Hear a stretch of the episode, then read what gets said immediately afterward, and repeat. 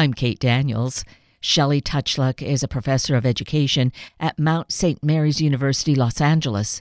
For over 18 years, she's worked with Aware LA, Alliance of White Anti Racists Everywhere, Los Angeles, to host dialogues and an annual four day institute, Unmasking Whiteness, which leads white people into a deeper understanding of their personal relationship to race and systemic racism.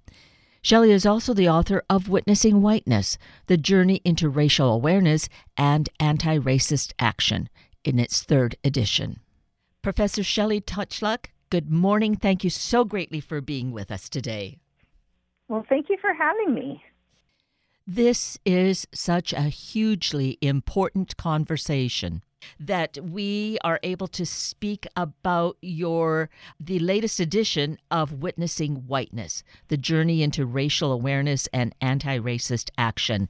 This has been essentially a life's work for you, hasn't it? You know, it has turned out to be yes. It was not until I was actually already an adult in my mid 20s that I started to be asked to pay attention to myself with a racial lens. But it's been, you know, a couple of decades since then. And yes, it does feel like uh, quite a life's work now.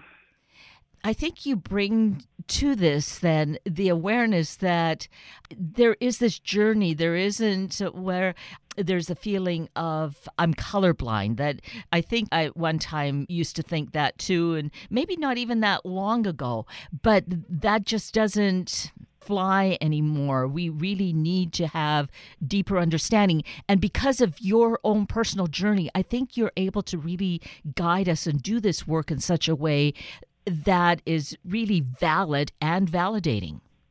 Well, I hope that that's true. That's definitely my intent, mostly because I did get raised with that idea that being colorblind was a good idea and actually the way to be most useful in the world in regards to race. And it was quite a wake up call when I learned that that was actually not useful. And it was a hard process for me to learn that, to undo all of the training that I had had. And so I have set myself with the task of trying to help support other people who are raised like myself to come into a deeper awareness in a, a more rapid and useful and effective way. That's the idea. Because we don't want it to take decades anymore. We would like to not necessarily have a crash course, but really gain that awareness and not have to learn through a long process. Is like really get it so we can move on and, and really deeply come to a place of, of justice and fairness and equity. Well, I think that's right. And you said the word journey before, and I take that very seriously because I don't think it's a matter of, oh, I didn't know, now I know, now everything is great. It's not quite a black and white turn on, turn off kind of switch. The coming to understand how sort of whiteness functions as a system and how that translates into our daily lives, it's a really complicated thing, really, um, when you get into the nuance and the complexities. And so, one feature of that journey for me was starting to try to figure out how I fit within the story of race, within history, and how I recognize myself as a person attached to a history that I wasn't really proud of and happy about in a lot of ways. And my own feelings about that translated into me treating other people in ways that sometimes was unkind and treating myself in ways that was unkind. And so some of my effort in trying to help people move more readily and rapidly through the discovery process is also about trying to uplift our own emotional health and well-being so that we can actually be better anti-racist people, more effective anti-racist people because the shame and the guilt that so often becomes a weight um, can be reduced.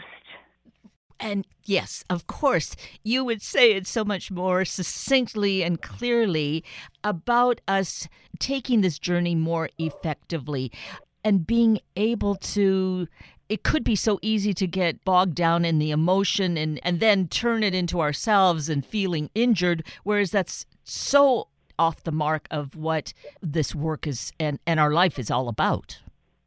Yeah, that's exactly right. Is that the emotions can actually be a detraction from the work mm. that we're really to do, which is to hey, how do we get active? How do we improve the way that we do things, notice things, help support systemic change, all of those things that need to happen? We do it so much better when we are healthy within ourselves. And so a large part of this book really is sort of a psychological look so that we can see not just what has been the history, not just what is the sociology, not just what do we need to see and notice, but also how do we reconcile ourselves with it so that we can do, you know, what we, we feel we need to do given our own individual context?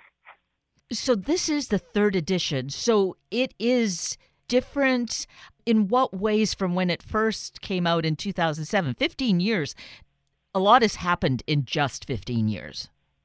A lot has happened. That's right.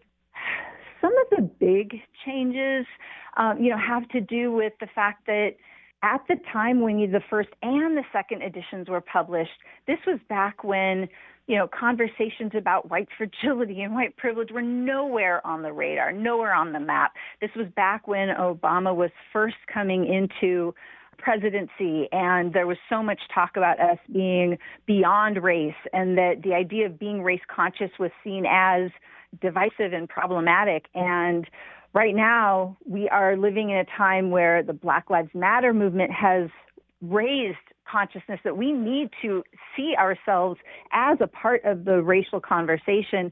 And then, of course, we have the politics surrounding the real culture wars that are really manipulating white identity, um, I think, out of fear to try to move people into positions of defensiveness.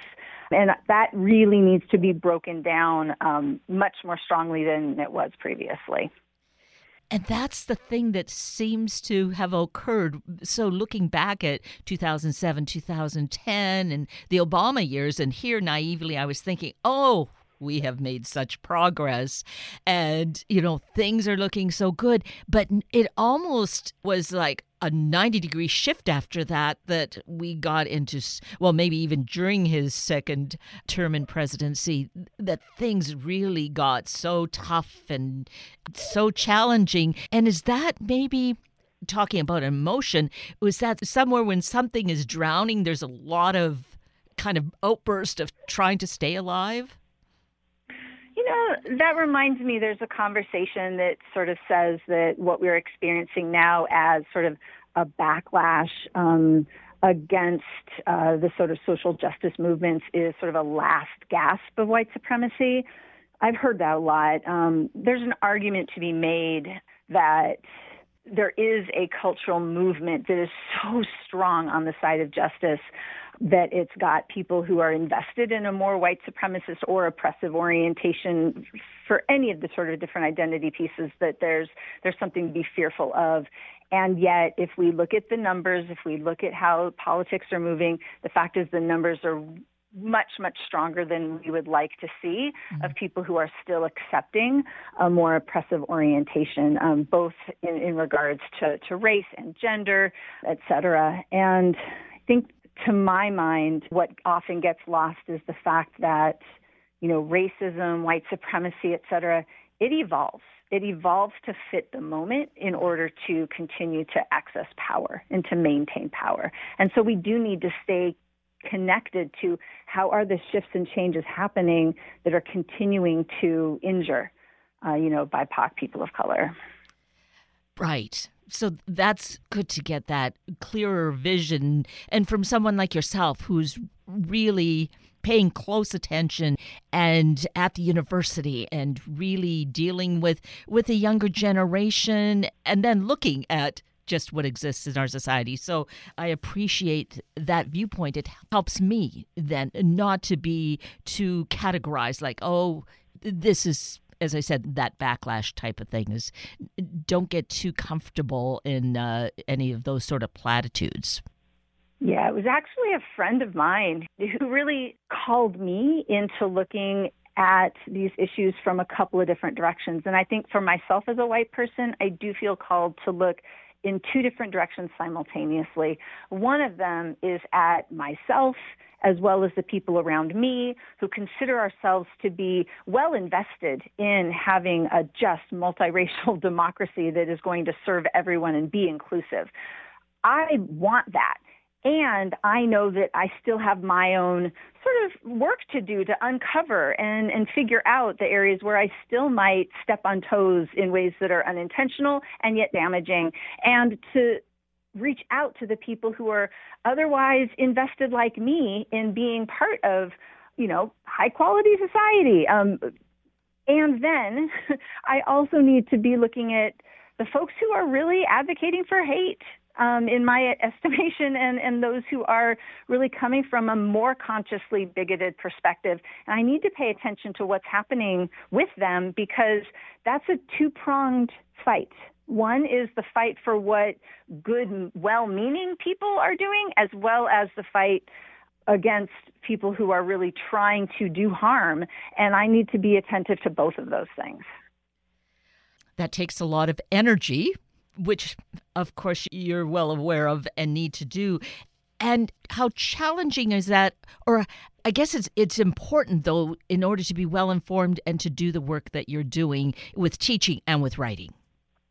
You know, it was more challenging before. I would say a number of years ago when my friend said, "Hey, you know, we need to really look at what the, you know, the far right is doing. We need to really look at what white nationalists are doing." A lot of people weren't paying attention. It's mainstream now, unfortunately, so all we have to do is pay attention to the news and we can pay somewhat attention of what's going on in that vein. Mm. But on the flip side of it, doing that internal work and paying attention to how do we stay invested for people who are, you know, relatively well intentioned but not fully committed and not active. There are so many networks and so many groups who are doing such wonderful work right now that really it's more motivating and energizing to be part of it. I have found. And so I recognize that it sounds to people like, oh, wow, it must be exhausting or really tiring, but it's not. it's actually really engaging and energizing to be part of this work because what we are advancing is a different way of showing up for each other and for ourselves in the world. It's a more humane orientation to the world. And so I actually find the entire process of joining anti racism a much more liberating, liberating experience, even for myself as a white person.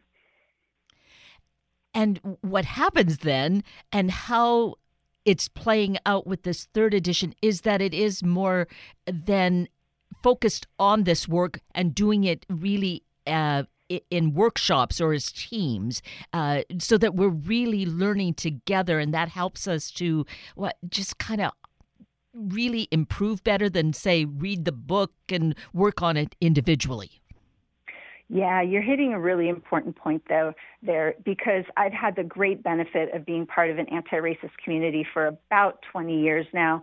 And what I have learned um, in talking about this book over time is that it really is more effective when people are coming together in order to explore the concepts together, talk about how they're responding to the ideas, get into the details and the nuance, and so, yeah, an entire team of people helped me, uh, readers, readers came together, um, facilitators of the program, and have we've basically constructed an entire free curriculum that's available online that people can use to help create their own groups go through things together as a, whether it's five people in a living room or teaching a class or doing a faculty development or something in the community. Uh, but there are some places across the nation who have really developed strong programs that have been going on for years using the material. And so, yes, we're very excited to be un, you know, sort of unveiling the new third edition right now this uh, this month, basically. And with this being done more in terms of groups, whatever size we we end up creating, this is really looking at at groups of, of white people. Or does it include BIPOC at all in some way? It certainly can. Um, the people that I know who download the curriculum and then utilize it tend to be constructing white affinity spaces. And there is no problem with that. There's very good cause for, for that to be the, the use primarily. And I also know people, and I myself have helped lead groups that are open and are multiracial, and that has gone well also. Now, it's specific. The people who are signing up are deciding, you know, I want to be with a group of people, many of whom are going to be white people going through this discovery process for the first time. And so they're making a choice to sit with that process and be, be part of it. Um, I will say, though, I've learned not to count anybody out. Everybody gets to make their own choice of what environment they want to be in. And I've had a number of uh, Black and Latinx folks specifically tell me that they have found reading the book and being part of those dialogues rather healing for them as well, because it really reveals sort of what white people are thinking about mm. when we mm. talk about these issues. And some of the chapters really are highlighting multiracial um, connections and voices of people who have been having their own challenges and conflicts. And so, you know, getting into those those nitty gritty conversations and hearing from white people and how they process it, it can be really revealing to anybody. Right. So we can see how that can be healing and we can learn so much. And I guess we just have to test it out and there's no uh, set format to follow you just find organically what is working and kind of form your group through that? Well, I definitely have some facilitator guides in the curriculum. And so, one important thing is that I'm also available to help people. And so, you know, if you look at the various materials, it gives you access points to come be part of conversations to help you brainstorm what is the right group to offer based on what your own expertise is. There are some people who have a lot of experience in this work and would do quite well um, partnering up and offering this as a multiracial space. There are other people for whom I would say, you know, that is not really where your skill set is at this time, nor is it where your investment or purpose is at this time. And I would say that the large, vast majority of people who do this work out in the field are doing it mostly calling white people in and to me that feels so um, I'm going to say healthy. It feels good because it feels like we're really building more of a multicultural society. But I guess it's still ultimately how we get there, maybe different paths for different groups and different persons. Yeah, I think, I mean, there's room, right? There's room for white people to gather to talk about their experiences and to help share what they've learned and to hold each other up when we're confused to, you know, say, hey, you know, you made a mistake, let's get better, or to applaud each other when we do something good. Like, we need that. That's, there's nothing wrong with having that space to, to do that for one another. But the purpose of having that space is so that we're doing a better job in our interracial, multiracial spaces, right? So whether it's our interpersonal experiences or looking at the systems that are happening in the institutions that we're a part of, any of that, we're going to be doing that in multiracial space and we're going to run into questions. Oh, did I say that right? Did I say that wrong? You know, how do I understand the feedback that I'm getting? How do I process my own emotions about the feedback that I'm getting? A lot of that stuff white people can, you know, help each other out with. And then, you know, we are less, quite frankly, needy when we are in our interracial, you know, dynamic moments. And I'm glad you said that because I think we go through those kinds of emotions and then getting to the point of needy. I I can appreciate where, from a black person's perspective or uh, Latino, that it's like they've lived this. We don't need to be teaching you anymore or, or dealing with your stuff. We have our own. And so we we as white people have to have a level of some awareness and well, go back to the word needy, not demonstrate that because uh, it just falls so flat. Yeah, I think that's true. Um, I really love looking at these things through the lens of racial identity development it's just been so useful for me. And so the book sort of frames it out. It's it's not focused on it, but it frames it out. You know, there are sort of very typical experiences that we as white people go through when we start to look at race. And then there are typical reactions. And then some of them are helpful and some of them are not. And then there are some positions that we can get ourselves in that you know, we would be better off trying to bypass. and so getting together with other white people who have been through some of that can really help us in that journeying so that we can arrive to the more useful and effective status points where we can really be effective partners, solidarity partners, uh, you know, for toward justice and whatnot. And that that's what really feels meaningful for me is that you know we're all in it together. It's about extending our hand inviting people to move from where they are to the next step on their journey and learn how we can do a better job toward our larger goal by actually being healthier and more supportive to one another. Oh great. And so having been doing the work and evolving the work and the new book and creating more of the workshop series that's available for us to work on. When you look at this, Shelly, are you feeling hopeful, optimistic? Oh boy, those are two very different words. Oh, okay. I'm absolutely hopeful. I am hopeful. That's what keeps me getting up out of bed every morning. I am hopeful. I'm driven. I'm excited. Um, I love the passion that I see in people who are really dedicating to this work. I know that it's hard in some ways um, because there is so much critique to be navigated.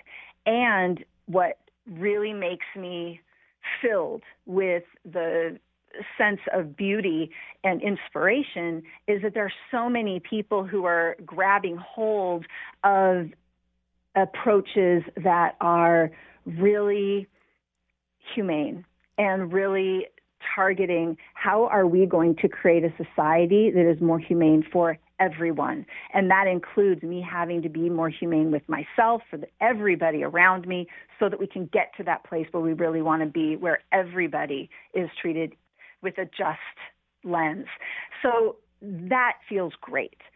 And i am absolutely clear that we are on a nice edge in terms of this country and in terms of looking at the power positions that people have staked out. When we look at the numbers of people who are really subject to the disinformation, misinformation, and have been manipulated into seeing their white identity at risk. That is a completely other book, one that I've been working on that's coming out later on in the year. Mm. But that is not an optimistic place for me, but it is an energizing place for me because I know how much work we have to do in order to achieve the goals that we collectively have. I think that we can do it. And I think that love and support is the way that we're going to make that manifest. Mm, that is hopeful. It makes me think about how using the workshops for us to develop more of our own racial identity to be able to feel more strongly about it, more sure footed, would then, with that kind of love and support, is that a way to affect those who are on the other side who are just, you know, feeling so threatened or really don't believe that we should have the changes going on in our world? You know, a lot of this is going to be one to one work. Mm. Um, but we as white people are the ones who are closest with the other white people in, in the world. And so having ourselves clear about not just what we envision, what we want, but where we're situated within all of this and what kinds of approaches are actually useful versus not useful, it makes a difference. And my approach is is not about shaming or blaming or blocking people off. It's about saying, okay, how do we actually have a strategic approach to people individually who are maybe not where we want them to be, um, while at the same time we have people who are working really hard in sort of like battle mode when it comes to the politics and whatnot. I'll say it this way there's a piece that I wrote that I refer to regularly. It's called On Ramps and Lanes on the Racial Justice Freeway. Easy to find on Medium. And what it really argues for is that there are so many different lanes that we could be in in terms of advancing the work of justice, racial justice specifically, and no one lane is any more important than the other. So there are going to be people who are in HOV lane, the carpool lane, if you will, the organizers who are leading the charge and really rapidly trying to move things forward, right next to those that might be considered radical. They're on the vanguard. They are seeing a vision far out ahead that is beautiful and important, and their tactics and speed might really scare people in other lanes. But those folks in other lanes are also doing good and important work, whether it's in their institutions or in their communities, in their schools. All of that is good and important too, as long as they are looking somewhat in that same ultimate direction. And what we can't forget about is that the slow lane is essential. Mm. The on ramps are essential. It's essential for people to position themselves in a place that allows people to come onto that racial justice freeway to not be so scared that they take the next off ramp. And so people who are serving in those positions, even if it seems slow and plodding, that's still really important work. So if there's any message that my work and the book itself is offering is this both and of yes yes to what you're doing and yes to what this other person is doing. They may not seem like the same thing but they both are valid and valuable. That is so great and really explains a lot. It's really respecting and honoring where each of us is and it begins with ourselves if we can be gentle with ourselves, respect that, and then we can do that with others as well. And then I like the fact that it might be one on one work with those who are maybe not coming along on the journey just yet. I mean, it has to be, right? Yeah. That's the thing is the last few years I've really focused on learning the tactics and, that the white nationalists are using to really manipulate a lot of young people into a position where no person who cares about justice wants them to be. And one of the biggest aha moments I had was recognizing that their strategies include one to one, bit by bit acceptance and drawing people into a community. Mm-hmm. It's helping people feel like they belong, helping people feel like there's people who care about them and who care about what their investments and interests are. And I believe that anti racist people of all backgrounds can and should create that same large tent for all of us to offer our best selves and our best skills toward a just outcome. Yes. That's really important to me. And you just express it so beautifully and express it as well through your writing, through witnessing whiteness. And this latest edition, The Journey into Racial Awareness and Anti Racist Action, is really such a great volume that we can use individually or ideally in group settings, as we've already shared. So the book is readily available at all of our favorite book sources, correct? Well, I hope so. I would say absolutely ask your favorite bookstore to pull it into their stock if they don't already have it. Online is very easy to find. Left Bank Books out of St. Louis has certainly got it. They have been working with a program that's been using this text for over a decade. Definitely check with your local stores first. And then also you may want to just check out the website, my website, shellytochluk.com. That's S-H-E-L-L-Y T-O-C-H-L-U-K dot com, and that is where you can download the free curricular resources to use along with the text great. And also see a TEDx talk, which I found to be really informative. So there's just such a wealth of information here to help us and to guide us. And, and I appreciate that there might be situations you said that you're available to help at times, Shelly. So perhaps if a group is really delving into something and needs some guidance, they can just reach out to you.